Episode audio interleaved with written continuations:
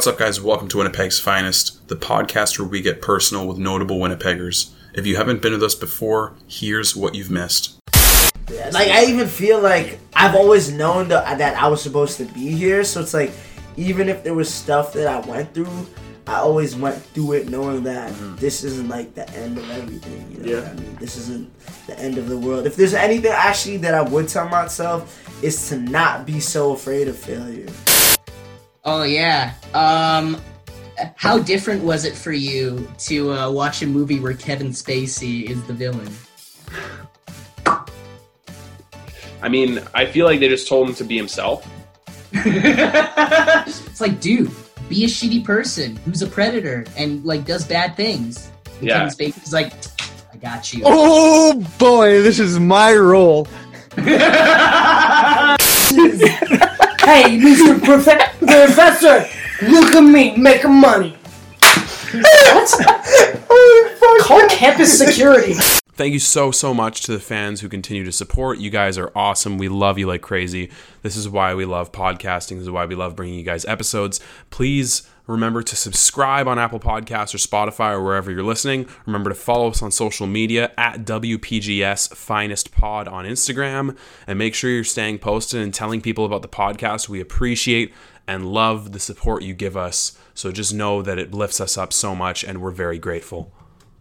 What's up, guys? Welcome to a brand new episode of Winnipeg's Finest. Today's guest is Takis, also known as Peter Takis, also known as one of the best artists to come out of Winnipeg in history. Today's episode was a fucking phenomenal episode. I'm not even going to explain it. He has released a track with Goody Grace and Tory Lanez, Wait For Me, which was an absolute banger, reached some of the best charts in the world. It's a hot track. You guys gotta check it out. Uh, yeah, that's it. Just gonna let you guys get into the fucking episode. Are reads. Episode brought to you by Unity Underwear, the best underwear on the planet. It's made of 95% bamboo, 5% spandex. Hypoallergenic, thermoregulating, and moisture wicking. It's fucking fantastic. I wear a pair every day. If you, and you can too. If you use our code WPGS Finest, you get 20% off all purchases there. Also brought to you by Jellyfish Float Spa, the best place in Winnipeg to receive the wonders of float therapy. If you use our code WPGS Finest, you get 15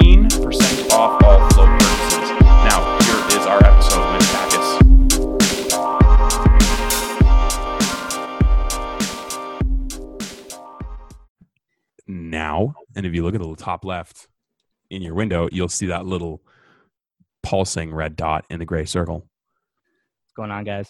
Peter Takis, it's so wonderful to see you again. Bro, it's been such a long minute, man. It's so nice to see you, bro. Well, first of all, congratulations on over 100 episodes. I Thank you. I was, what was I, like episode four or five? Six.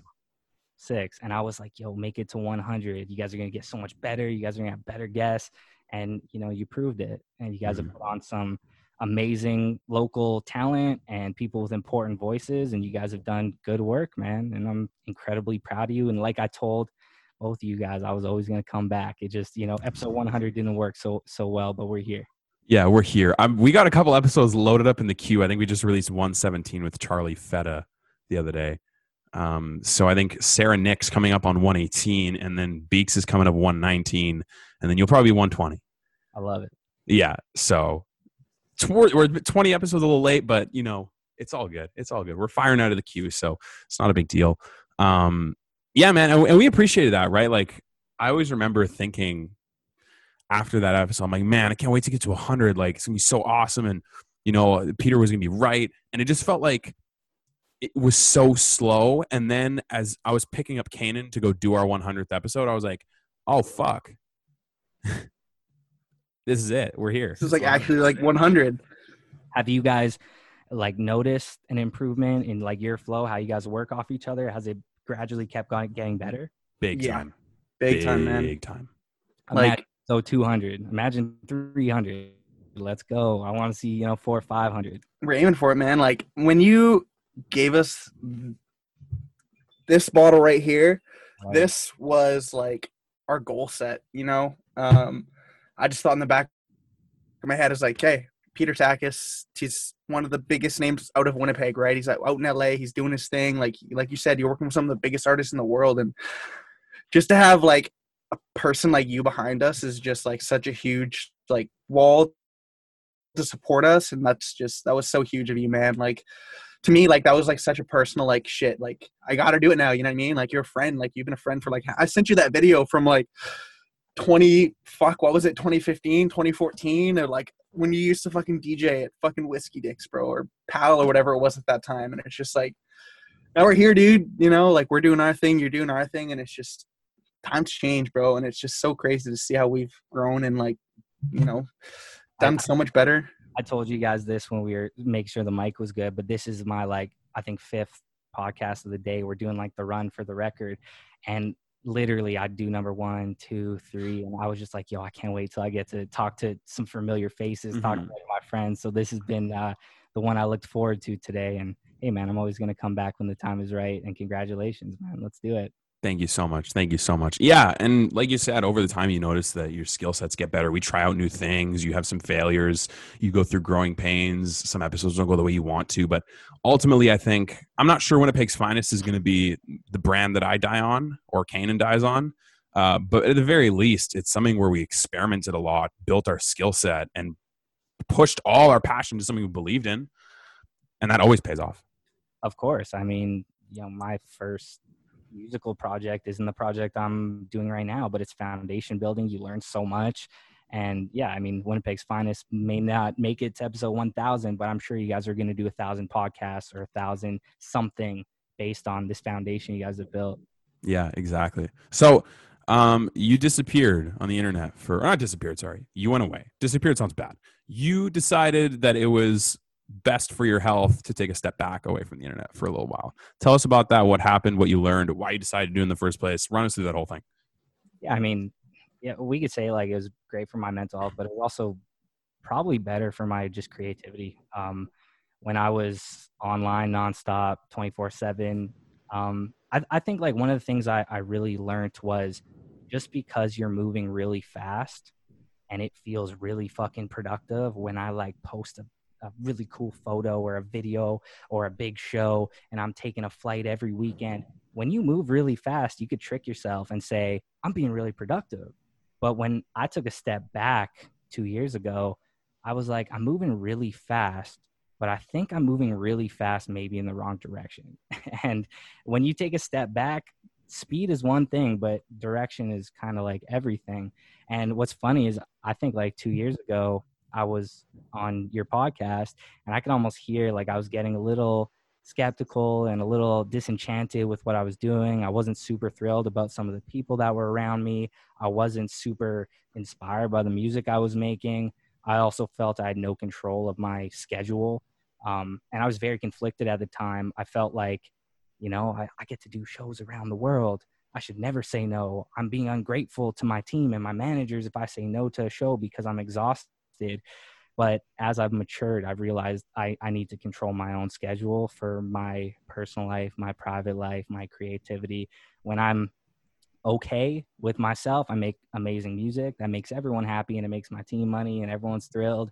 And when I'm okay with myself on my own terms, I have better personal relationships with my friends and my family. So, I mean, it was time to take a step back, but also like two years sounds crazy. I totally get it, you know. Um, but I didn't intend on that. I, I decided I was going to take like a month off. It was going to be an experiment. I told myself, hey, I've been on social media for 10 years. I don't think it's made me a better person. I don't think it's made better music. Maybe it's time to test what will happen if I'm offline for 30 days. What's the worst that could happen?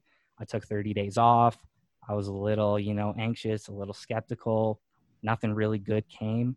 And literally on like month two, I had made Wait for Me. Like, you know, a song that at the time, two years ago, was the best song I've ever created. And I started to say, wait, like, maybe this isn't just about my men- mental health. Maybe this isn't just about me and my ego. Maybe this is about creating the music I've always wanted to create for my entire life. So once I started to see like an ROI on big songs that I was really excited about, and I was excited to get in the studio again, and I was excited to like think of like what my debut album would be. I just said, you know what, I'm, this is working. Let's make it three months, and then it became four months. And after probably a year, my album was essentially done. And instead of coming back because I finished this project that I spent my life creating, I just said, you know, I'll be back when the time is right, when the songs are coming out, when it's time for me to do promo, when it's time for me to promote the stuff I'm proud of, I'll come back. And I'm not going to be in a rush, um, you know, because people think that I'm supposed to be on Instagram telling you guys everything I'm doing. Like, I'm never going to be swayed by someone else thinking I'm supposed to be posting or I'm not doing great things. And hey, man, if I didn't come back the way I feel like I came back musically, then maybe they're right. But I feel like I, I proved a lot of people wrong that you can dip and you could be working on the biggest shit of your entire life and come back and say, hey, you know, this is this is what I was working on. Maybe for all those artists that were skeptical or people that were critical, maybe it's time to take a step back for a couple months and maybe work on your craft and maybe make something great. Mhm. Um, it could help. So, I mean, it, it's not as serious as everyone's, uh, I think, kind of made it out to be. A lot of people that I know and a lot of people that I care about were very informed um, where I was, what I was up to. You know, I was just trying to make a great album in LA and I didn't feel like having social media. It was literally like, it wasn't as serious or heavy as um, I think a lot of people thought because maybe it's just weird. Uh, I guess I was 23 at the time. It's a little weird to just kind of dip without like a statement, maybe, but Mhm. I wouldn't have done anything different. I made the best work of my life. I've created a great private life that I'm proud of. I built relationships with my team that I love. Mhm. I have friends and family that I've reconnected with. Um, so I, yeah, I, I mean, definitely, I wouldn't have done anything different if it, um, if people were critical. I mean, like, you know, things are okay. It's all good. hmm Yeah, that's awesome, man. And you're kind of inspiring me to try to step off social media at some point or another. Uh, I've got kind of a, a plan of in my head where I can already insert it. So right off the bat, I'm thinking about it right away. Um, no, but I'm I'm proud of you because it sounds like it, it was exactly what you needed to do, and you know you weren't going on anybody else's agenda. I, you know, I decided I was 23 years old. I was, when my agents told me you have to be here, I said yes. When my manager said you have to do this, I said yes. When people around me said you need to do this, I said, okay, let's say yes to everything. Um, I was so like bright eyed. I was in the music biz. Oh my God, I had a record deal. And I just said yes to everything. And, you know, coming off two years ago, I said, I mean, this was really fun. But if I'm going to do this and really do this, I mean, for the next decade, for the next 20 years, be in this music biz, I need to do it on my terms. And no one on Twitter is going to tell me how I have to release music or what I need to do. No one's going to tell me that I have to be posting five stories a day.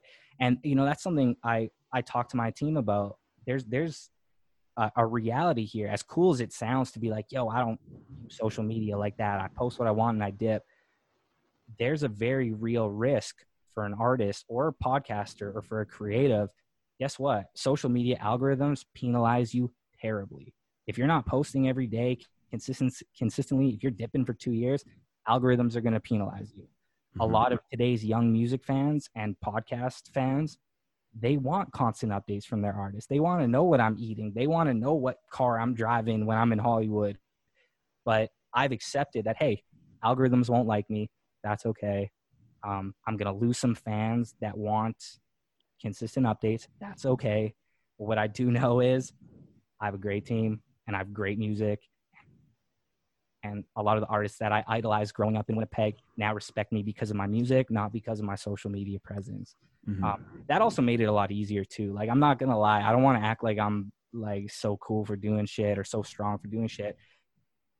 When you're in the studio with like your idols or Grammy winning artists, Grammy nominated artists, and they're like, "We love your music. We fuck with you because of your music," and they're like, "Yo, what's your Instagram?" And I say, "Oh, I, I don't have the app anymore." They don't leave. They say, "Okay, cool, but I still love all your music. Let's work." So when when people that you really like idolize and look up to respect you for your craft, for the the the thing that I'm on earth, like my mission, that's all that matters. Um, I, I, I don't I don't I don't care about the the apps that much, and it's bizarre to me that it's become such a question or conversation. I mean, we had so many questions about it coming back. I literally wrote a fucking 2,000 word article for a magazine in the UK talking about why I left social media, or the, the causes, the reasons, and it it wasn't appropriate to come back on Twitter and Instagram and say, "Hey, I left because of blank in 140 characters." Mhm. But I, I do appreciate like long long form conversations. That's why I wrote that and talking to you guys. Like I'm, I'm I will talk about anything because this is long form. hmm Yeah. Oh my God. And I, I did read that article. It was a really nice read. It was really nice to get a, an update on kind of where your head was at. And I'm glad that you kind of spoke it from your heart here. That's one of the things that I was thinking about, man. Social media is nice and all, but you can't. And one of the reasons I have problems with people like calling other people out on Twitter or Instagram, it's like, yo, you get a box this big with this many characters and this many letters. How are you supposed to have discourse with that? How are you supposed to have a dialogue with that? How are you supposed to understand the complexity of how human beings actually work with that? You can't. Man, I've been on earth for 25 years. I have a childhood. I have a family. I've had battles after battle after battle. You will never know me based on a tweet. And I've accepted that. And finally, I can maturely say, you know what? The, the social media is a promotional tool. And, and guess what? I'm not going to talk shit about Instagram and Twitter because it built my career. And when I need to sell tickets, fans buy it because of a, a Twitter ticket link. And when I drop a song, I post it on my Instagram and, and fans stream it. So that's my business. I'm not going to talk shit about it, but you will never really know me through these platforms. So, uh, you, know, you can't take it personal. I like, I, tw- speaking of Twitter, I tweeted out like yesterday that the internet can be careless. Don't let that app change the way you perceive yourself in real life. Like when I'm in a room by myself, I know who I am. And when I'm talking to my two friends for an hour, I hope you guys know who I am as a person. We're having a real conversation. There's no there's no you can't misinterpret it. You could ask me if you're if you misunderstand something and I'll try to reply. Um, just never let an app change the way you look at yourself in the mirror.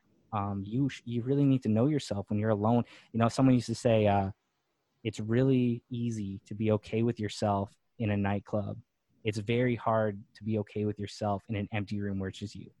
Like, you know what I mean? It, it's if you're in a club and everyone's having fun and everyone's talking and everyone's like stimulated, I could, you know, that's that's an easy two hours. But sit by yourself with no social media, no YouTube for two hours, and some questions might come up that you have to ask yourself. You know, you have to be okay with yourself in an empty room. That's a really uh, interesting. you know, social media is like a little buzzing stimulation that never lets us ask those questions alone. That's a really good observation. Yeah, I uh, I noticed that sometimes I used to be scared to stay alone, um, but now whenever I'm having an issue, I'll sit there with it just by myself for like 30 minutes, and I'll get mad and I'll get upset and I'll get emotional, and then I'll figure, okay, what's actually behind this? Oh, it's not about A, it's about B. Oh, I'm really not mad about this. I'm mad about something else that happened years ago that I feel like has not been solved underneath the whole issue. Oh,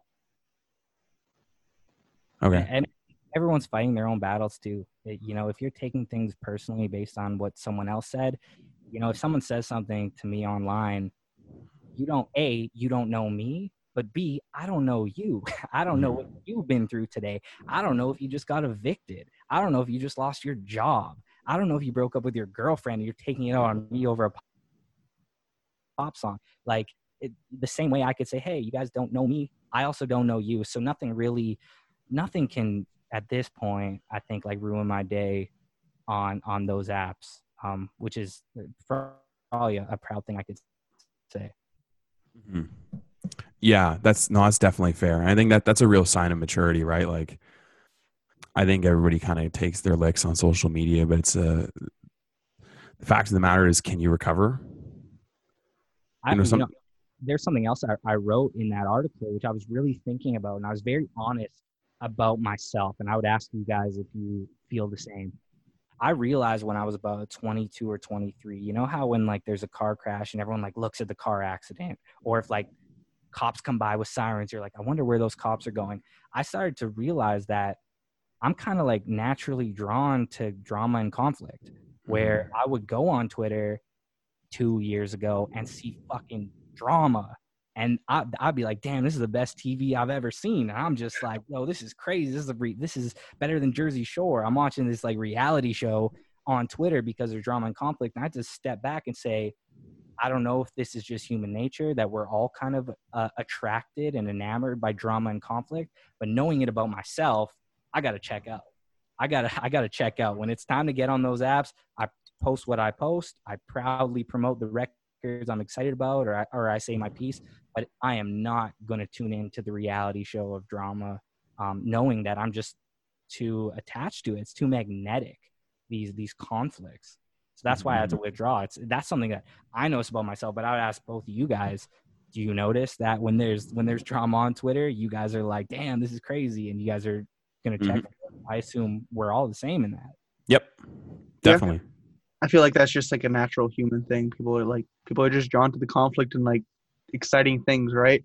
They're all gonna want to be, uh, you know, in the know, and they want to know what celebrity broke up with who, who's uh, who got a new car, like you said, like what are they driving? Oh, uh, Selena Gomez, she just got a new Maserati. You know what I mean? It's just like all that bullshit. It's just to me, like I'm, I'm not gonna say like I don't pay attention to it because like I follow accounts that like post that shit constantly, right? Because like I do want to be in the know and I want to know stuff, but to me it's like I have this thought in the back of my mind. It's like why do I care? You know why why why should I care? Why like they're not any impact in my life, right? it doesn't make you a morally bad person. It doesn't make you a morally bad person. I don't think I'm I'm a bad person because I'm drawn to conflict. It might just be human nature that we are just drawn to that. And if we accept that, maybe we just limit it. Or for me person and I'm not perfect. I fuck up all the time. When there's smoke online, sometimes I, I jump in and I check it out.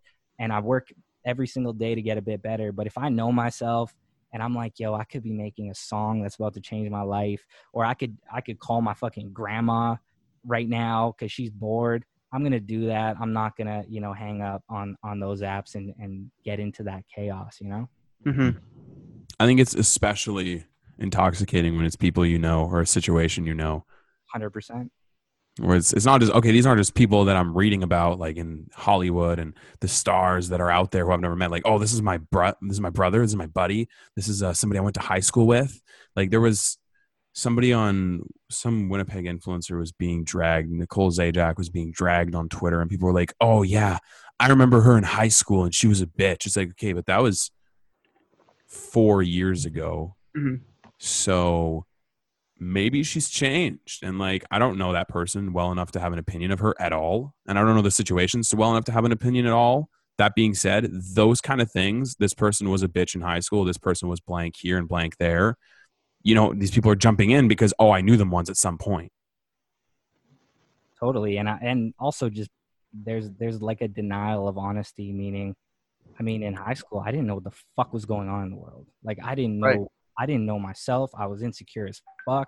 I once I'm 18, I'm getting drunk every day and I had no real like mission or goal. Like we change every single year. Imagine who you were at 18 versus who you are today. Um, I think there's a little bit of a denial of growth in that way. yeah for sure and you just sound like a regular high school kid like god i look back on some of the shit in high school i'm like oh i was such a fucking idiot. Like why'd i do that? That was so stupid. I was so immature. I was so insecure. I was hurting people. You know i i didn't know what i was doing but i was acting out of what i thought was my best interest. And i would hate for my legacy. I'd hate for my lasting impression on people to be something i did in high school or a tweet or whatever.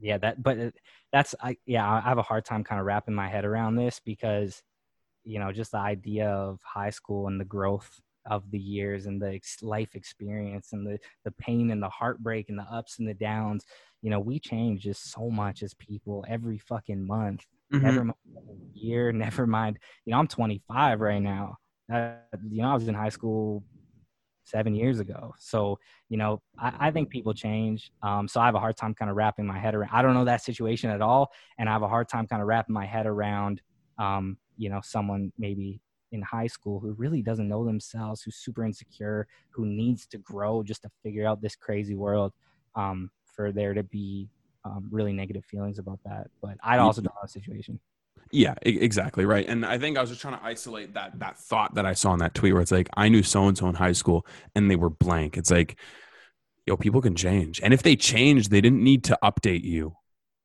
You know, like whether or not they were a dick to you or not, and like if they were, I'm sorry, that's tough, and I don't wish that upon anybody. I, I understand how difficult that is to be treated like shit.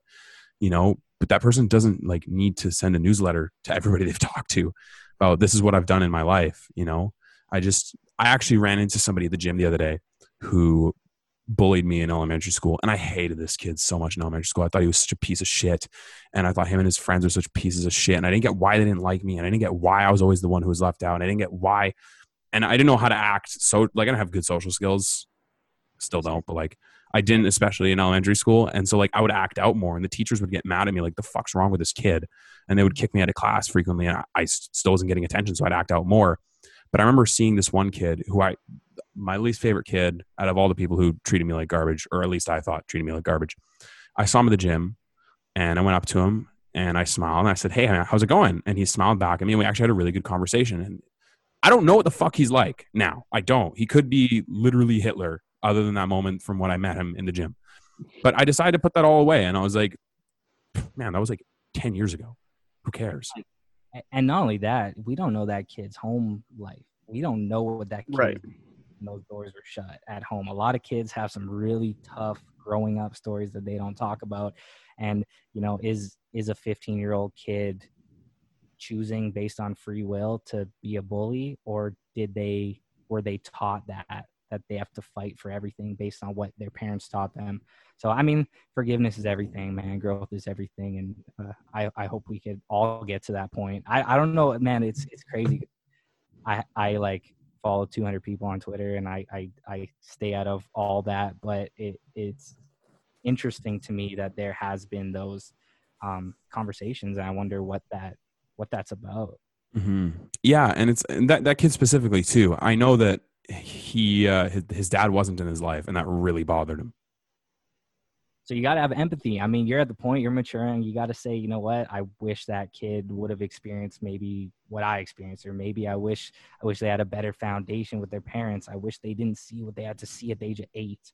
Like, Mhm. I mean, half of growing and maturity, it's not only like forgiveness, but it's just having like empathy. Cause like, man, a lot of kids dealt with a lot of fucking shit, man. A lot of these people that we call like maybe a bad person in high school, they were dealing with shit that we couldn't even imagine. So there's a bit of like uh, empathy and, and wishing that they get the growth they need now that they're adults, you know? Yeah, and it doesn't justify the actions, but it's just it shows how limited our perspectives are sometimes, right? Like, like I, tr- I tried to make sure to say that when these, I felt like these kids treating me like shit. In my perception, that's how I felt, right? I felt really rejected by a lot of the kids that I grew up around. That being said, I think if I went home with some of them and saw some of the shit that they saw, or saw how they acted in private, or how they really saw themselves, or the shit that they were dealing with, I think I'd be able to put some of that other shit to the wayside and be like, "Oh fuck, you're And, also and struggling." this isn't like the probably the healthiest thought, but I'm gonna be honest with you guys.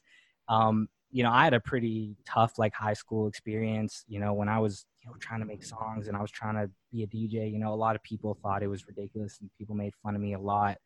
And you know, they made fun of Goody Grace a lot. Um, and if it wasn't for those moments, as much as now I'm at the point where it's like, yo, I forgive everyone for the things they've said.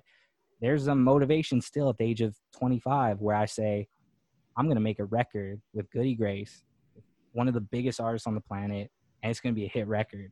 And that, so there is a bit of um, motivation in that. I don't know if it's a it's a healthy motivation, but uh, there's a lot of pain from growing up that motivated me to to fight for the things that I'm doing right now. And I don't believe I'm I do not believe I'm in this position where I'm in t- today or I've done the things I've done if I didn't have a great deal of pain kind of like growing up. And Yeah, I- instead- Sorry, I cut you off. What were you saying? um, just uh, people being skeptical Mm. of the things I wanted to do growing up. If everybody told me, of course you could be an artist, of course you could sign record deals and tour, I don't even know if I would because it would just be like, okay, I could do that. My parents said I could do that. My friends said I could do that. Twitter said I could do that. So maybe I shouldn't even do it because it's easy. But I, I think, I don't know if it's a healthy thing. And I, I, I question it all the time. But the skepticism of others fueled a lot of my biggest accomplishments that I'm proud of. Yeah, I think there's a healthy. There needs to be a healthy balance of skill level, advancement, situation, what kind of skepticism, who's giving it to you. Because I've always been somebody who's like, "Fuck you! If you tell me I can't, I'm gonna do it five times over, and I'm gonna rub your face in the dirt and tell you you're a fucking asshole." Not like that anymore. But like, I've always had that giant chip on my shoulder it's a lot smaller now. But I remember when I was in grade nine, I played football for the first year, and my coach would like rip me in half and like embarrass me in front of my teammates. And that was my first year playing football. So I, w- I was at that point, instead of being like, yo, fuck you, coach, I'm gonna rip it and tell you to fuck yourself. I was like, man, this is my first year playing football. You're 60 years old and you're telling a 13 year old he's a cunt and throwing the playboard at, playing, throwing the playbook at him and like trying to make him break down in front of his teammates. Like you're extremely weird and I just don't want this anymore. Mm-hmm. No, I get that, man. There, is, there has to be a healthy balance that, at the end of the day of just accepting what is just unacceptable. If someone says something fucking crazy to you, that's just unacceptable. We don't even reply to that. But I mean, there's also a little bit of a chip on your shoulder coming from where we come from. This, this podcast called Winnipeg's Finest, and you know my upcoming album is called Welcome Home. It's a story of kind of me growing up and, and trying to make something of myself if I was born in Hollywood or if I was born in Manhattan, I would have probably been telling different stories in my music. But because where I come from, I have a, a, bit of a different chip on my shoulder because you know we don't have very many artists really cross over globally. We've probably had two in the past decade. Um, so just, just I, I mean, also it's where we we've come from, man. And even look at this podcast. Like you guys were pretty early in the podcast game, certainly early in the Winnipeg podcast game, um, especially for your age. So you guys didn't have an example. You guys, there wasn't two of you five years ahead doing podcasts. So, mm-hmm. And you say, hey, this it works for them. Let's just model them and let's let's do what they've done. And same for me when I was 18 years old. I, there was no artist that signed a major deal. There was no artist that was able to tour. There was no artist that had millions of streams, and it, it could haunt you a little bit where you're like um no one else has really done it so why would i be special enough to do it? So there, there's a bit of that like hometown chip on your shoulder that um, you could use as motivation or it could fucking haunt you you know Mm-hmm. And Winnipeg is a strange place, right? Because like I think Kane and I have done such a good job of searching for people and who are positive and people who are going to get it and people who are really getting after it and passionate about what they do and they love life in Winnipeg, which is something that I didn't really see before because I wasn't looking for it. That being said, I understand why people think Winnipeg is a more like negative place. You know, mm-hmm. it, it's a test market and it's difficult and it's cold here you know, I, I don't buy into it that Winnipeg is a shitty place at all. I feel like there's just majority of human nature is kind of skeptical. But I can kind of see where people are coming from when they say, oh, a lot of people in Winnipeg have a small town mentality.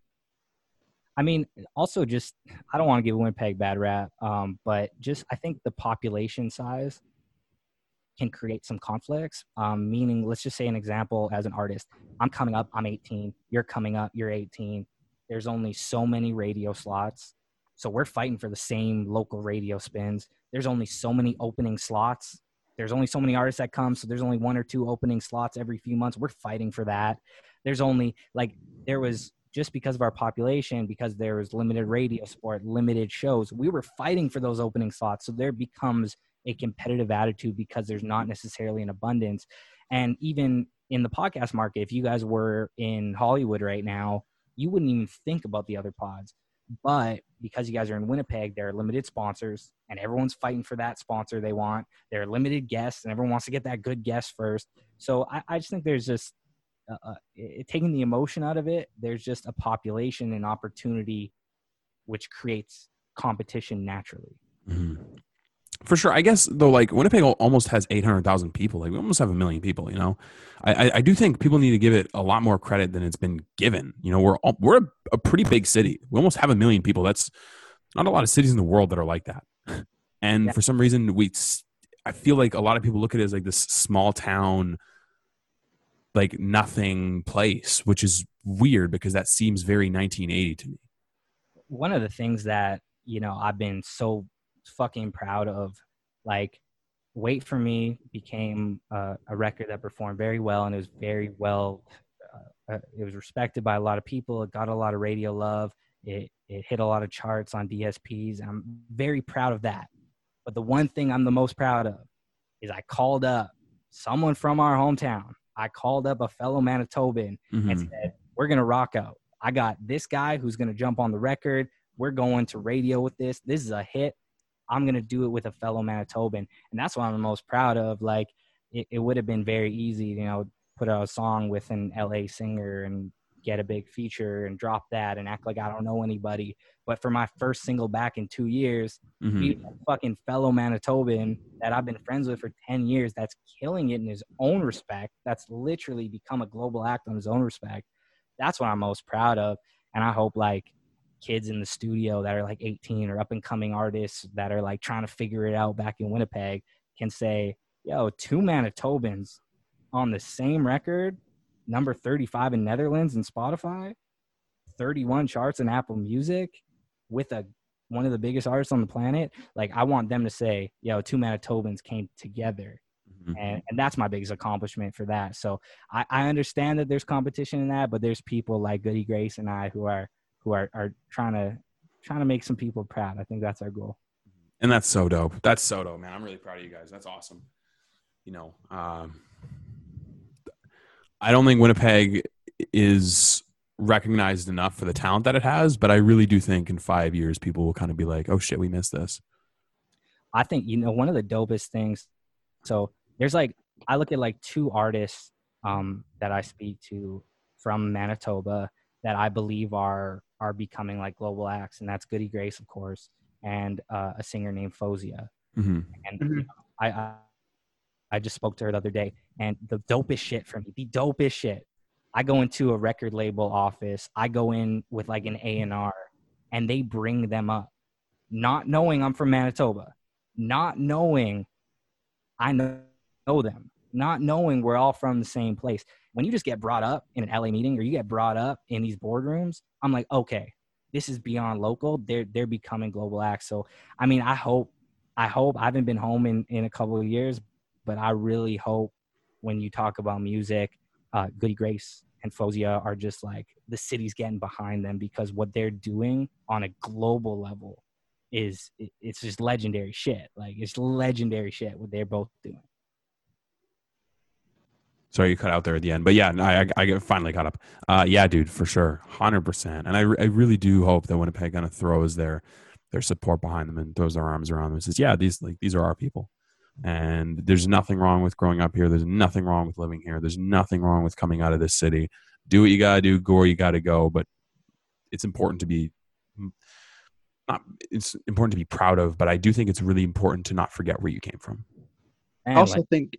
Sorry, what were we gonna say? I, I would say um you know I did a Goody and I did an entertainment tonight um interview and we just kept bringing up our hometown. Like the, the reality is and I'm never gonna I don't know maybe the, I I'm not all over the socials but there's probably been criticism that as soon as I had the opportunity I had to move to a bigger market. And you know I made my whole album essentially in LA and I understand kind of maybe that criticism to an extent but every opportunity my album's called welcome home. Every interview i've done today and before this first thing i say is goody grace is a manitoban artist. These are two manitoban artists. My album welcome home coming out it's a story of my hometown. It's called winnipeg manitoba. That's that's what shaped me. That's what created these stories. That's what creates weight for me and from the start. So I, I i would say of course you know i i had to move to a bigger market and my album doesn't happen if I'm not in LA. But every fucking opportunity, I don't care how big the platform is, I don't care if they're asking me a question that is has nothing to do with the city, I'll bring it back to the city.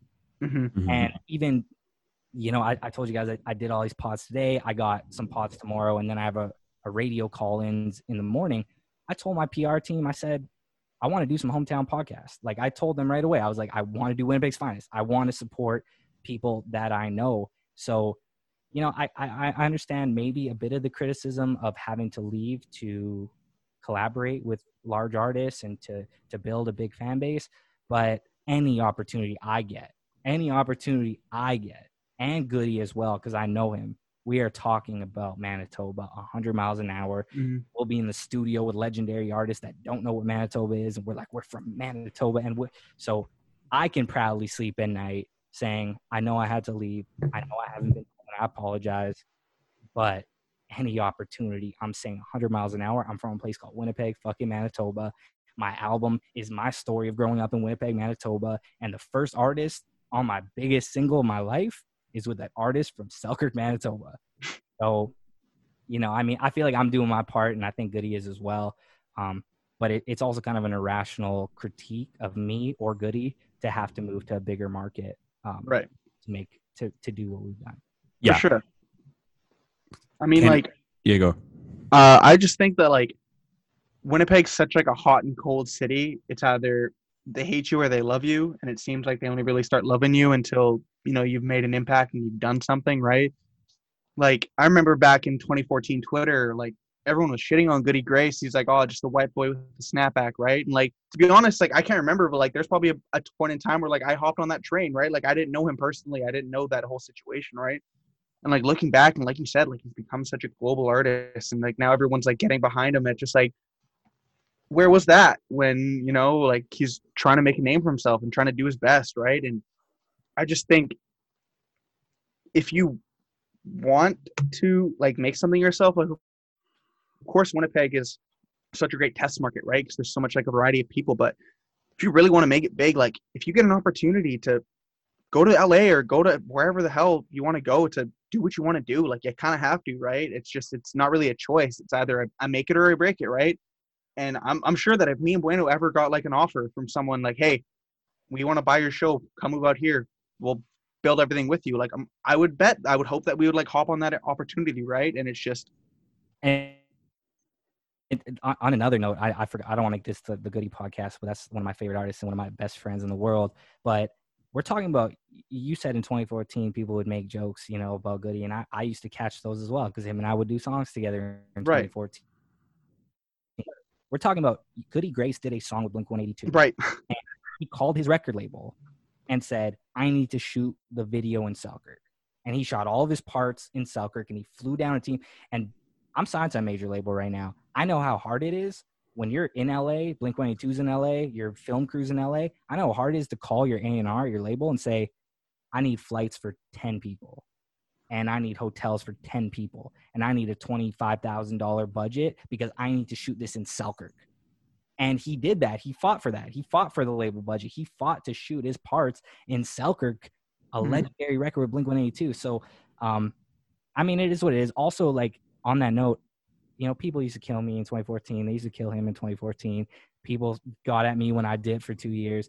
But when I tell a story, when I'm in in the room with Goody and we're talking on the phone, or if we're we're working on a record, that pain, that like pain of, of people kind of beating you down, wrote the best songs of our career mm-hmm. and got us the biggest checks we've ever gotten and built our fan bases how they've been built. If people didn't break us down, we wouldn't be able to tell the stories we tell in our music. So there, you know, there's there's a pros and cons of it. I look at like ten, I get like ten SoundCloud links every day, right, from from artists sending me songs. And the one thing I've been blown away by, even some like local acts, the production, it's good enough. The mix and the master, good enough. Some of the melodies in the production, they're good enough. But there's one thing that nobody, nobody but you can do, and that is go through enough shit to be able to write a fucking story that that feels like something. So like eh, I, I I hear a lot of great records, but people aren't saying anything. You know, they're talking about haters, they're talking about the car they got. But when Goody and I are on the phone talking about what wait for me means, you know, wait for me was written. I'll be very honest, this is a Winnipeg thing.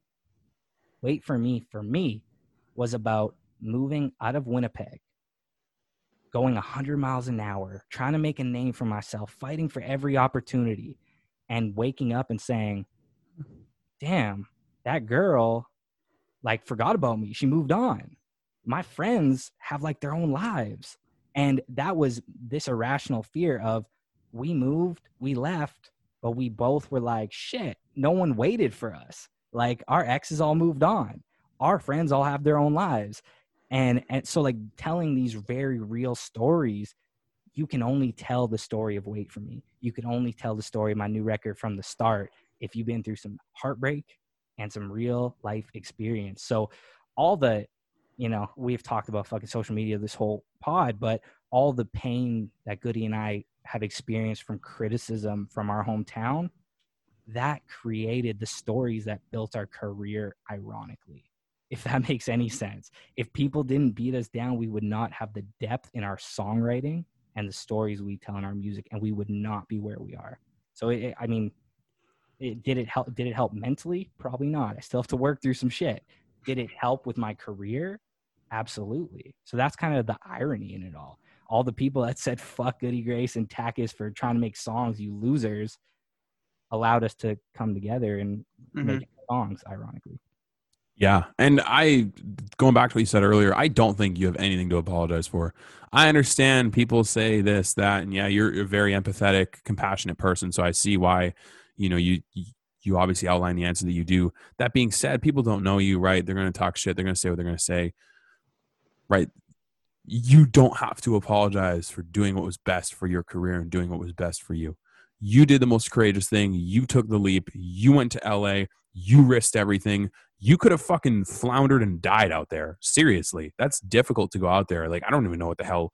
If you had a day job, if you were a waiter, if you were a fucking magician, I have no idea what you were doing for money. If you music wasn't making you money, that a very real possibility was going out there and fucking crashing and burning.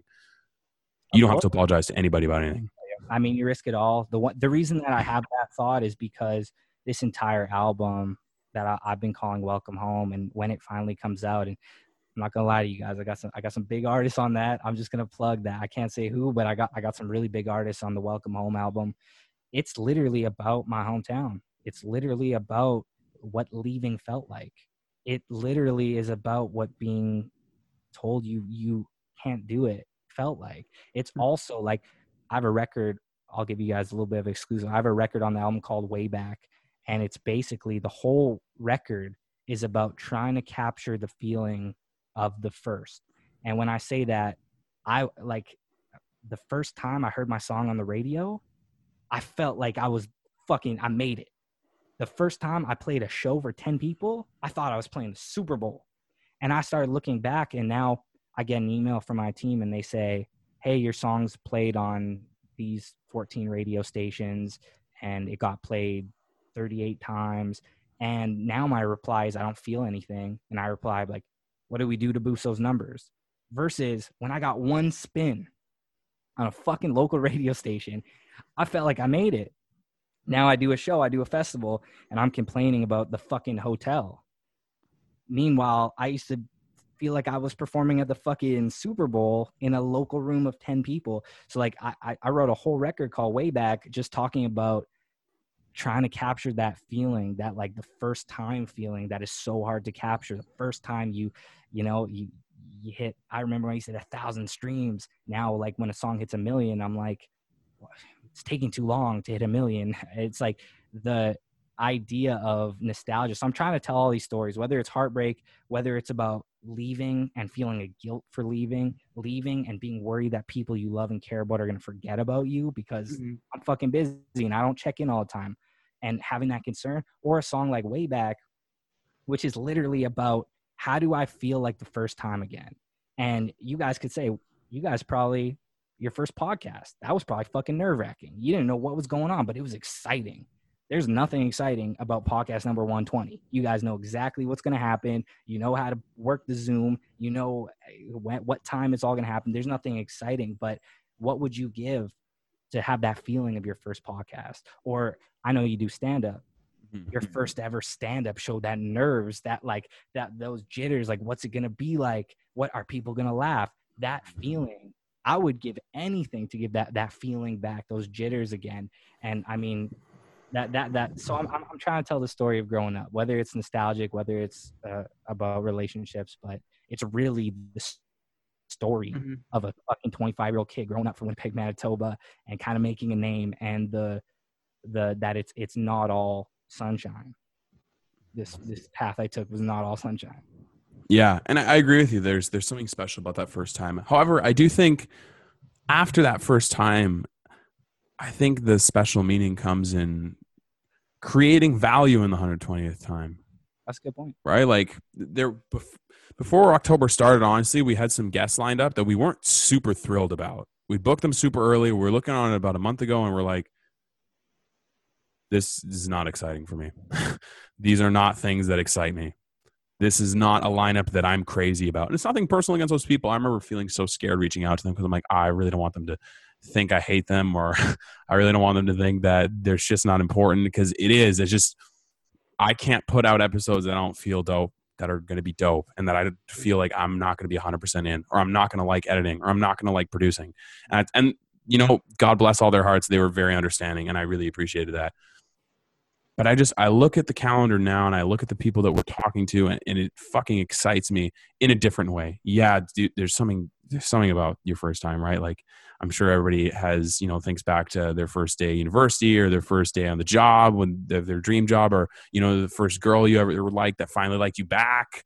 And there's nothing like that rush. That being said, I don't believe in happily ever after, you know, the, the credits don't ever roll. Yeah, it's yeah. not okay. There's a first time, and there goes our story. It's okay. There goes a first time, but tomorrow's a second time. Mhm. Time after that. That's the that's a battle I fight all the time. Like that honeymoon phase, or just talking about like you know you're in a two year relationship. Those first two months were like euphoric, and the idea of how do we get that feeling back? Maybe it's not that exact feeling, but how do we keep that excitement? And uh, I mean that's a really good point. And uh, for me, when you you've been in like the music biz since you were fucking 18 trying to make it trying to figure it out and you've seen the highs the highs the lowest the lows. Sometimes it is tough to muster up that excitement. That's why when i left for two years eh, i started i started getting excited again. I started getting that Yeah. feeling again and even like the outside pressure when i would hear that you know people were you know had theories about what i was doing or if i quit music or whatever that gave me like, oh, now this is even more exciting. Now it's going to be even more surprising when they see who's on my album or who I was in the studio with last Tuesday. Um, so yeah, I get it. It's it's a constant battle to keep that excitement, keep that youthful energy. Um, but nostalgia's a liar too, man. I think about nostalgic moments all the time. I think about my first show all the time. I think about hearing my song on the radio for the first time and why I've gotten so used to it. I think about, you know, I, I, I had to check myself a couple years ago when I was complaining about hotels. You know, actually last year I didn't post this on social media, um, but last year I did a show in China, and I remember coming home complaining about the flight, and I after reflecting like meditating a little bit, I just was so embarrassed by I was complaining about my fucking flight when I was getting paid to do a show across the world. And and I, I had to like reflect on bro, you're you're losing it a bit. The ego's talking a little too loud. Remember the kid that used to get paid twenty five dollars to DJ at this crusty little bar in Winnipeg? He would kill to get that flight and the hotels you're staying at and the paycheck you got for an hour set in China to experience a whole new culture. And, and I mean, it's it's it's a balance, man. You know, no one's ever going to be perfect. I'm never going to figure out how to stop taking things for granted. But thankfully, I've, I've tried to like stop myself when I, I'm acting crazy, or like when I get a.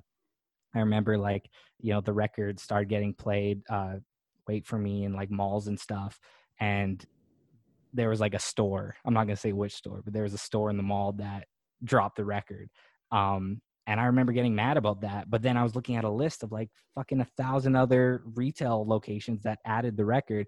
And I looked back and I said, I'm like, yo, I'm tripping. Sometimes I trip, but we all do. We're, we're, we're human, man. Sometimes the ego gets a little bit loud and you got to settle down. Yeah, of course. And uh, it's not healthy to chase highs, right? It's not healthy to just continuously want to be high all the time. You need to be you need to find a fulfilling base level, right? Like I always think of those people who talk about, you know, my a dream wedding. Everything's perfect. The I was gonna say gowns. I'm fucking idiot. Like the the outfits look good, the flowers are amazing, the guests are there, it's a banging wedding. And at the end of the night, you know, you go home to your husband or your wife and it's amazing and you guys bang or whatever. That's romantic of me to say. You guys go home and you bang. No, you guys have sex or whatever. And it's amazing. And you but the next morning hits, okay, now it's time to be a it's time to be a spouse now. Like it's sure that wedding was great. It's time to kick off the marriage. Day one of the marriage, you got to be a good husband. You got to be a good wife. And that's not going to be as flashy as popping champagne as the night before, but it's more necessary to your well being. I remember, yeah, I'll get, I'll give you guys a little insight. That's a really, really strong point. I remember the first record deal I ever signed when I was like 21. I signed it, We're getting bottles in 1942. We're getting the fucking $300 bottles of champagne. We go go to the club. We party for a week, and that was that was the mode. That was go on Instagram, tell them we signed this deal. The last deal I signed took six months of negotiations. I mm-hmm. had to come with hit records with legendary artists to get the deal I've gotten. My lawyers are fighting day in and day out for the terms that I want on my terms, my version of an ideal contract. And the day we signed it, I remember getting a FaceTime from the lawyer, FaceTime from both my managers, signed it. And we literally, this is a sign of maturity. There was no champagne, there was no Instagram picture. And I said, I'm so proud of you guys for fighting for the deal, like my dreams. And work starts tomorrow. Let's start planning the first record. And that, I, I remember being like, wow, I didn't go to the club. I didn't show anybody. I didn't tell anyone unless they were in my immediate circle. It wasn't on Instagram that I signed the biggest deal of my life. I thanked my team that worked their ass off to fight for that shit. And I said, work starts tomorrow. I'll see you guys. I'll be up at 8 a.m. Let's go. Um, so that that was a big big shift for me, and tha- that's a really good point. Being excited for a wedding is one thing. Finding excitement in making a 25 year marriage is a whole other thing. Yeah, and, and I think that's where the true fulfillment, where the true joy comes from. Because anybody, anybody can get hype at a wedding. Like you said, anybody can go to the club, you're stimulated, you can be hype. Okay, you know, you're stressed out with work. Maybe you didn't get dinner ready on time. You got home late. You had a busy day. You and your spouse are both a bit irritated, not with each other, but just with the day. How do you manage that situation? How do you manage yourself in a room alone? How do you put your ego aside and tell yourself, okay, I need to I need to handle this situation well, make sure they're taken care of, and that will set the baseline for how this conversation is going to go. Instead of being like, how am I not being fed? How am I, are they not coming through for me? Same thing with you with your with your record label, with your managers, with your lawyer. Sign the deal. Okay, guys. Yeah, we signed the deal, but that means I get to start work and it starts tomorrow. So that's what we're doing tomorrow. a big change. You know, I, I used to think when I signed a brand deal or I signed a, a big festival deal or I signed a record deal, I was like, we celebrate. Where I come from, we're not supposed to have this deal with this clothing company, or where I come from, we're not supposed to sign these deals. Nowadays, it's like, oh, we're, we're signing this big run of shows. The work starts because these shows better be fucking awesome. Oh, the Mhm. signed this deal, great. Tell me when the fucking check comes, but we need to start planning this first record. I've been gone way too long. Let's start planning this. Or we do a brand deal. I, I just immediately, how can I make this brand so happy? I never get dropped and we keep raising our price every year. So there, there's just a philosophy change. Signing a deal used to be a celebration. Now it's uh, the sign that we're on the right track to do good work, but that comes with maturity. Man. Yeah, That's for it. sure. And that And- sounds, that's like the lamest fucking artist. That's like the lamest thing an artist has ever said on a podcast, talking about signing a deal and not celebrating. But I mean, that's it. No, but I love it. And here's why. Anybody who's listened to our show frequently has probably heard me plug this story a million times. So here comes a million first time because it fuck you. That's why. Um, there was uh, this Players Tribune article written by Ray Allen, and he talked about after the Heat won the title in 2013. Do you do you follow basketball at all? Of course. Okay, so you- so you know the Ray Allen shot in Game Six, LeBron's epic Game Seven. They were not supposed to win that series down three two, and they Right. still did. And he said everybody was at his house, his family, his friends, passed out from partying, and he got up to go to his dentist appointment at six a.m. the next morning. And he got to the office, and the secretary's looking at him, just so confused. Like, what are you doing here? He's like, "Well, I I have an appointment." She's like, "Yeah, but you you won the finals." He's like, I had to get my teeth checked out. And he talked about the most joy he found in his career were in those simple moments. It wasn't in the final celebration. It wasn't the fact that they beat the Spurs, although those were great moments. But it was when he got up to go to the gym when he was training in college. It was okay, the game was done and the team's going on the hotel to go back to the they're going on the bus to go back to the hotel. And he's like, No, I'm gonna run back to the hotel. It wasn't in the big celebrations, it was in the tiny everyday moments. That's a philosophy of do I want to be known for my on court performance or, or do I want to be known for my off court performance? And for you guys, it's very easy for you guys to ask me a crazy question about certain things that are very clickbaitable and pop that clip up. And cool, you guys got a clip. You guys got an off court clip. But are people going to listen to an hour and a half of us talking? Are they going to make it to one hour and 29 minutes? Mhm. That's on court performance. For me, I post a, a, a Gucci shirt I'm wearing on Instagram. That's a cool off court shot. But the on court performance is did you download Wait for Me? Did you download from the start? Are you going to pre save my album? Are you gonna buy a $30 ticket to my live show once things open up? There's just a big distinction. Are you going to be the guy that's loud off court or are you just going to be the I'm going to be here for encore? And that's a big thing with the social media shit, man. Like, I don't post that much. I don't, you're not going to know a lot about my private life and what I was up to in the past. But guess what? Like, my encore performance is undefeated. I put out great records. I put on great shows. I work with some of the biggest artists. That's my on court performance. You don't have to love my off court performance because I don't really care if you like my off court performance. I want you to know that on court, I'm going to show up every time. I'm never going to put out a dud. Every song on this album is hard. Every song Right. with a bigger surprise with a bigger artist. And you know, every deal is going to be bigger. Every show is going to be flawless. So, I mean, I'm I'm more focused on the on court shit, but that's a good basketball, um, basketball thought, like the Last Dance vibe.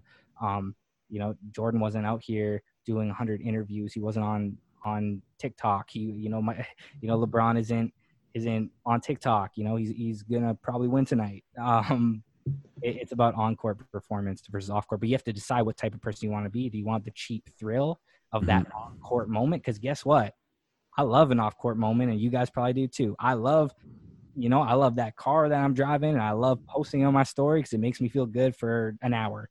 But what really is fulfilling is in my work, in in the music, in the album, in my live show, knowing that I'm putting everything into it. And I'm a fight a hundred miles an hour for the biggest artists with the biggest vibes, the best videos, and, and mm-hmm. Everything that's included in that. So on court versus off court, that's a decision everyone has to make, and it's not an easy decision. Everybody loves a Steph Curry step back three, but they don't notice the the hand preparation, the shot preparation. Are your feet pointing towards the basket? Are they slightly turned to the left? How's his balance? How's his core? How's it follow through? and they also don't know all those other team members that don't have the clout and aren't spoken about by Skip Bayless mm-hmm. that are just as valuable in that game. Right. Mm-hmm. I give credit all day. I, you know, when I finished your podcast two years ago, you know, I made a lot of changes to my team. I made a lot of changes to the people I'm around, and I'm I had to ask myself, is this manager going to be with me for the next 20 years? Is this label partner going to really be rocking with me for long haul? And I made changes because guess what? You better have a good team around you. You guys work well together, but I'll tell you right now, the artists that are on my album do not happen if I do not have management fighting for me daily, if I don't have a lawyer fighting for me daily, and if I don't have a lawyer fighting for me daily. Like Steph Curry, legendary. I'm excited to watch him, but the other players win those championships. Mhm. Exact, exactly, yeah. Especially Draymond Green, who's the best defensive player in the NBA, hands down, no questions asked. I think everybody can agree with that easily. Who's cut outside? Oh, sorry, I was just speaking truth about Draymond Green being the best defensive player in the NBA, but that's neither here nor there. Um, it's very relevant, but not the point. Um, yeah, and and the problem with social media as well is it. Like- it Yesterday, man, like oh, I'm sorry, audio fucking up big time. Kanan, what did what was the last thing you heard me say? nothing. It just completely cut out. Oh But- shit. yesterday, like I had one of those like little tiny moments of just like I'm on the right track. You know what I mean? I was at work and you know day was just going by slowly and it's just the same shit every day, every day, and it just I ran into an old teacher. He was shopping at one of the stores I was at, and he uh he's like, "Hey, like, what are you doing?" And I'm like, "What am I doing?" Like, man, like, you know, I'm working. I'm doing great, doing great job. I have two great jobs. I'm taking a year off school. I'm focusing on my Twitch streaming. I'm like, and then I'm like, all right, podcast. It just feels like such like an everyday thing to me now. It's just like, I'm like, I started telling him about it. He's like, wow. He's like, that's actually like amazing. He's like, two years is like that's that's huge, and it's just like this little like inch of gratitude and appreciation for just like all the hard work that I've been putting into just to get to this fucking two and a half year mark and just the grind, the shitty episodes, the uh, deleted episodes, the shitty guest, and it's just, I'm here, dude, and I got one of my best friends. Like, I mean, um, I wish you was sitting across from me right now, but like, I got like two of my good friends just like sitting here we're having a genuine, awesome conversation, and it's just that grind. It's just big, and, so And look at amazing. you, you know you're talking to your teacher. That's a private conversation. That's why it felt so great. Yeah. you know, I know we've been taught. I guess this is a very Winnipeg subject because this hasn't come up in any podcast. We're talking about me being gone for two years. Um, there was a lot of private victories that I that felt so good when I celebrate with my team and my my day to day friends and the people that are fighting with me on this album. Like when a a Grammy winning artist clears a record. That's a huge victory. It's it's very challenging. So we're gonna celebrate in private and look at that. That was fulfilling because your teacher said, hey i'm proud of you. Great work. This is a private conversation. You didn't Mhm. post on instagram and see a comment from your teacher. It was a private victory and i've been starting to realize that those are much more fulfilling feelings when you could celebrate in private with the people you love that fight with you day in and day out versus Right. getting a couple cheap likes and a couple dm slides on instagram. I mean that's cool. I, i'm glad you think what we've been doing is cool but those private conversations of fuck we did this shit. This is incredible. Just wait till people hear this record. Those know, victories that that really matter and that's what i'm fighting for man. There's been so many private wins that you know will unfold over the next few months that i mean i celebrated those six months ago with the people i love and i'm cool with that. And when people see those victories they're going to see them. But for now i'm proud of those private celebrations and having this conversation with you guys i mean it could have been easy to dm slide congrats on 100 episodes but looking at you guys and saying hey i could tell you guys are better. I can literally tell that you guys are better at what you've done and i'm legitimately proud of you guys and i have a crazy schedule and i was most excited for this one. The other runs i was doing those are big radio stations. They're probably going to be great for the record in my career but i was most excited for this one because i actually care about you guys. So Mm. I mean, the the private victories are are what I've been fighting for now that I'm 25 versus the, the cheap thrills of congrats. Because the same people that were telling me congrats two years ago were the same people laughing at me last year and are the same people telling me congrats this year. Man, I know. Like, there's people that like when we first started, they're like, ah, you know, It's like another fucking podcast, just whatever, you know. You, we'll probably cut out at like 50, like most people do, right? and like like you said earlier, it's just that pushes you, that drives you, you know. Like, nah, fuck you. I'm gonna make it to 300. I'm gonna make it to 500. I'm gonna be like the biggest podcast in the city, and it's just, just that push, man. Like just that drive, and it's just that that that fuels me every day, and it's just like that's when I have a recording at the end of a day, it's just I've gone through like 10 hours of fucking work and it's just like, I let's get back to work, man. I'm I'm so excited for this shit. that's also like um the very like bizarre irony of being human and our growth and like all of the ideas we've had we change every year we change so much but i'm i'm actually not exaggerating and i don't have i could probably find specific examples the same people that still have tweets up making fun of Woody Grace and I in 2015 were the same people congratulating me for what I did two years ago, were the same people that were criticizing my absence for two years were the same people as soon as I dropped wait for me that said, Yo, this is legendary. You guys put on for so you know, I'm not gonna blame those people or take it personally. We all have different emotions, we all change, but I'm not gonna take shit seriously when you've been flip flopping on your opinion for five fucking years. Right. I've st- I've still been in the game fighting. I've been on that court, and you can just changing your opinion on Twitter. So I'm I can't take it seriously. I have nothing against you, and I have nothing but love and empathy. But come on, man, I'm I'm I'm, I'm on court right now. I got I got I got a game to play. Right. You know, it's it's funny. Um, Miazwe a while ago posted something where he posted a video of some people talking shit about him on Twitter, and he Not- Not uh, I'm not familiar with who that is. oh Miazwe he's a he's a Winnipeg rapper. Okay.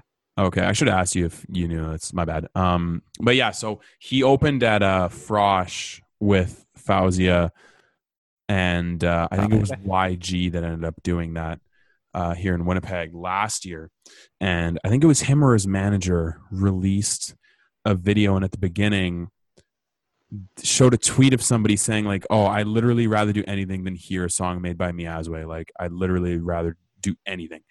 And I looked up that tweet because I was curious, and my jaw dropped because how I heard of Miazwe was he performed live at somebody's event. The person who tweeted that was the person who threw that event and booked him four years later. Yeah, I mean opinions. Hot and cold, man. People just only want to. People only want to push for you when it's in their favor, right? I mean, opinions change. Um, I'd use that as motivation, just like anything. But yeah, I mean, that's that's a bizarre thing, but you could find a hundred examples of that. Uh, I also I don't even like to get into specifics or screenshot shit like that because there's I literally have a hundred examples of that.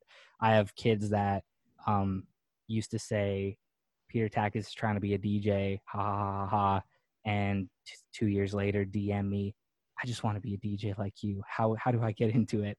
Like eh, people change. Um, that's also the like impulsive thought. That's that's why I, I don't I'm not reactive on social media. A lot of things have happened in the past two years in the press.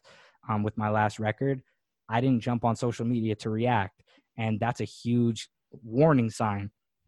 If you're the type of person to jump on Twitter and say something about someone just because you're feeling it without thinking on it, without meditating on it, without s- taking a breath and saying, Do I really feel this way?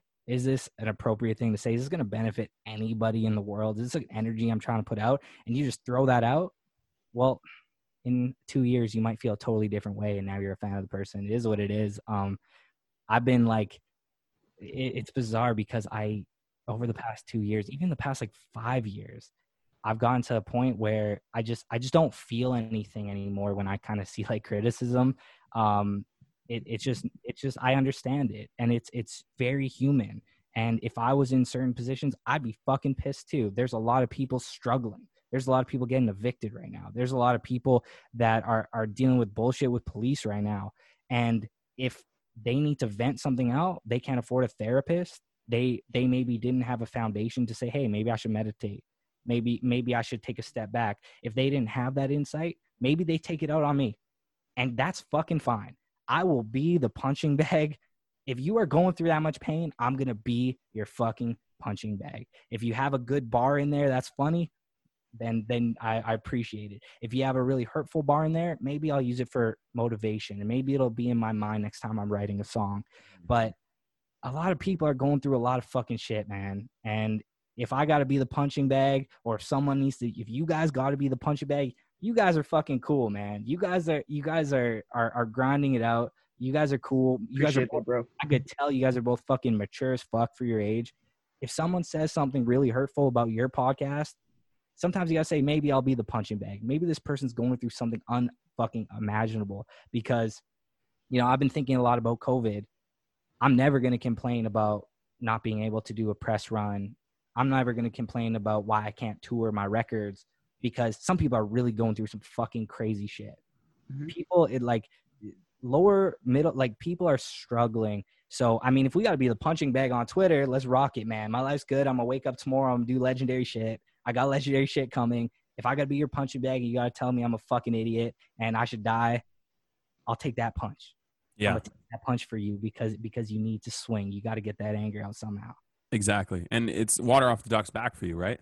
Like I think the first time ever anybody ever gets kind of heat, they're like, "Oh, what the fuck," and then you learn how to deal with it. I think that's where people make the mistake, right? Where they don't learn how to deal with it, and it's everybody who says something bad about them. Oh, fuck them, and they're assholes. Like what they're saying isn't right, but the more stock you're putting into what they're saying is now taking up space. In also, your head. um, like confidence comes from competence they say Mm-hmm. and if people were saying my music sucks or that other artist you were saying or they're saying hey i would rather listen to whatever than your music. That'll bother them if they if their resume doesn't look what it should like if they're insecure about their resume if they're insecure about their streaming history if they're insecure about not signing that big deal if they're insecure that they can't work with a big artist that's gonna fucking hurt because you're if you're insecure with yourself and your your talents and your skill and your credits of course if someone says my music sucks i'm gonna start fucking believing it. Mhm. but i mean I play the biggest shows in the world. Uh, i've worked with the biggest artists in the world. I've, I've ha- ha- had a remix that has nearly 250 million streams. I mean that you can't that can't hurt me at this point. I, i'm very confident with my resume as a kid from winnipeg manitoba at the age of 25 um, but i think confidence and the ability to shake that shit off comes from competence and a real resume and the only people that are really really hurt from that are hurt because they're- feel like it might be true if you say my fucking music sucks five years ago, I would be like, "Fuck you!" This, oh, I'm gonna screenshot this. I'm like, "Fuck this." Nowadays, I'm like, "Well, my idols say I'm fucking dope," and record labels were bit, having a bidding war. I, I don't. I'm not gonna listen to you on that. It's all good, but I'll be your punching bag because you need love right now. But back in the day when I didn't sign a deal, I didn't have a thousand streams to my name, and I never played a show, and none of my favorite artists knew who I was. Guess what? Those tweets fucking hurt because the only way you're able to to laugh at that is if you know yourself enough. So I don't know if that made sense.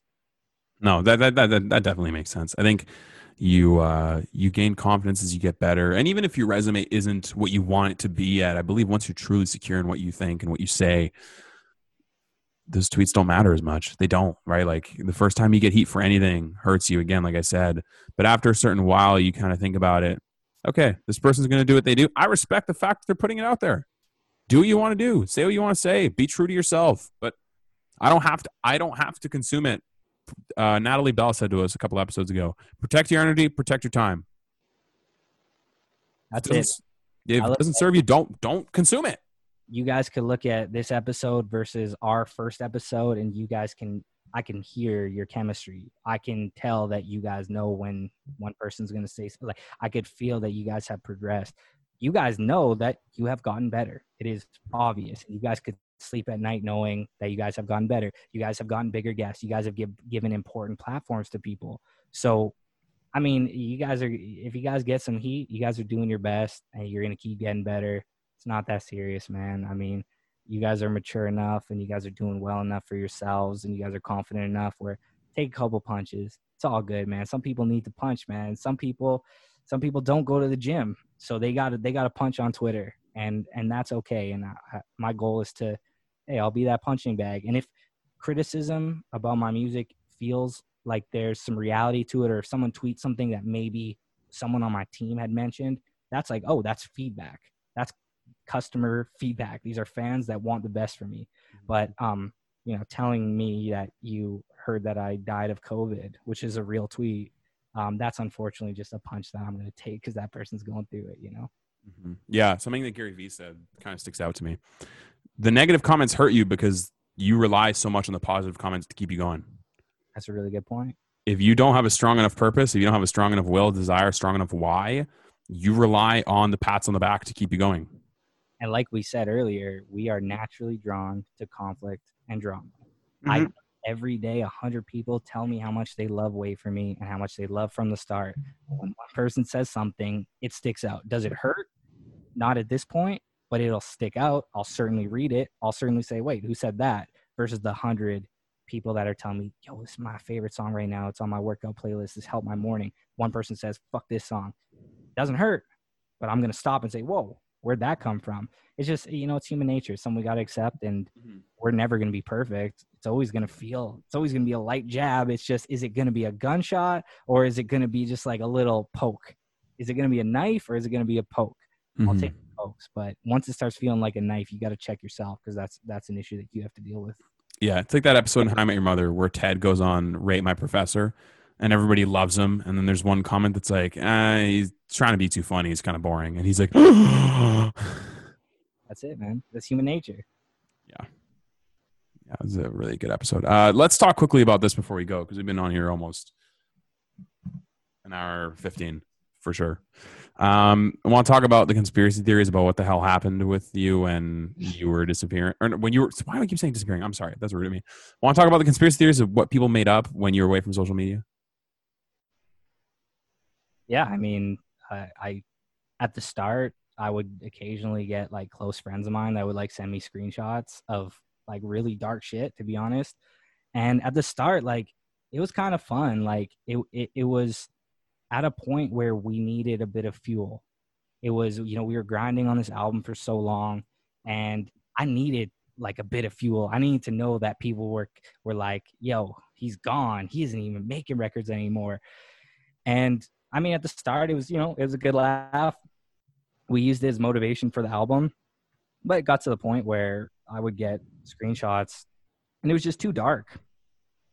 I mean, conspiracy theories fly. Some people think the Earth is flat. Um, some people think you know COVID is caused by towers, like the the people are gonna uh, naturally come up with worst case scenarios. And if it's really dark and it's it's not something I could humor, it, it's it's not gonna it's not gonna be something that's gonna make anyone's day any better. The one thing like I've been talking about private life first, the people I really care about, I really care about. So when I mean when when people would say stuff, I would be around people that I idolized and people I deeply respect. And if I got the respect from those people, that's kind of all that mattered. But I don't I don't really know how else to you know comment on that. I, I will be like super honest with you guys. When I was making this project, a lot of these studio sessions with very you know uh, Tori's an example, but there's been I believe I have bigger features on the project. You know, my photographer flew down for every session. Like Hmm. we did videos, we did fucking hours of footage with legendary studio sessions.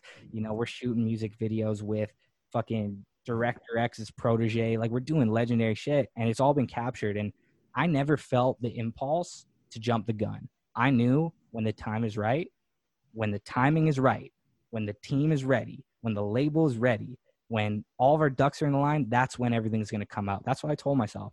But I'm, I'm not going to lie and act like when someone says that, you know, I'm homeless, I didn't want to jump the gun, drop the record, leak the single with so and so, put out the video early. I don't care if it's not edited. Yo, let's drop this song. I know it's not cleared yet.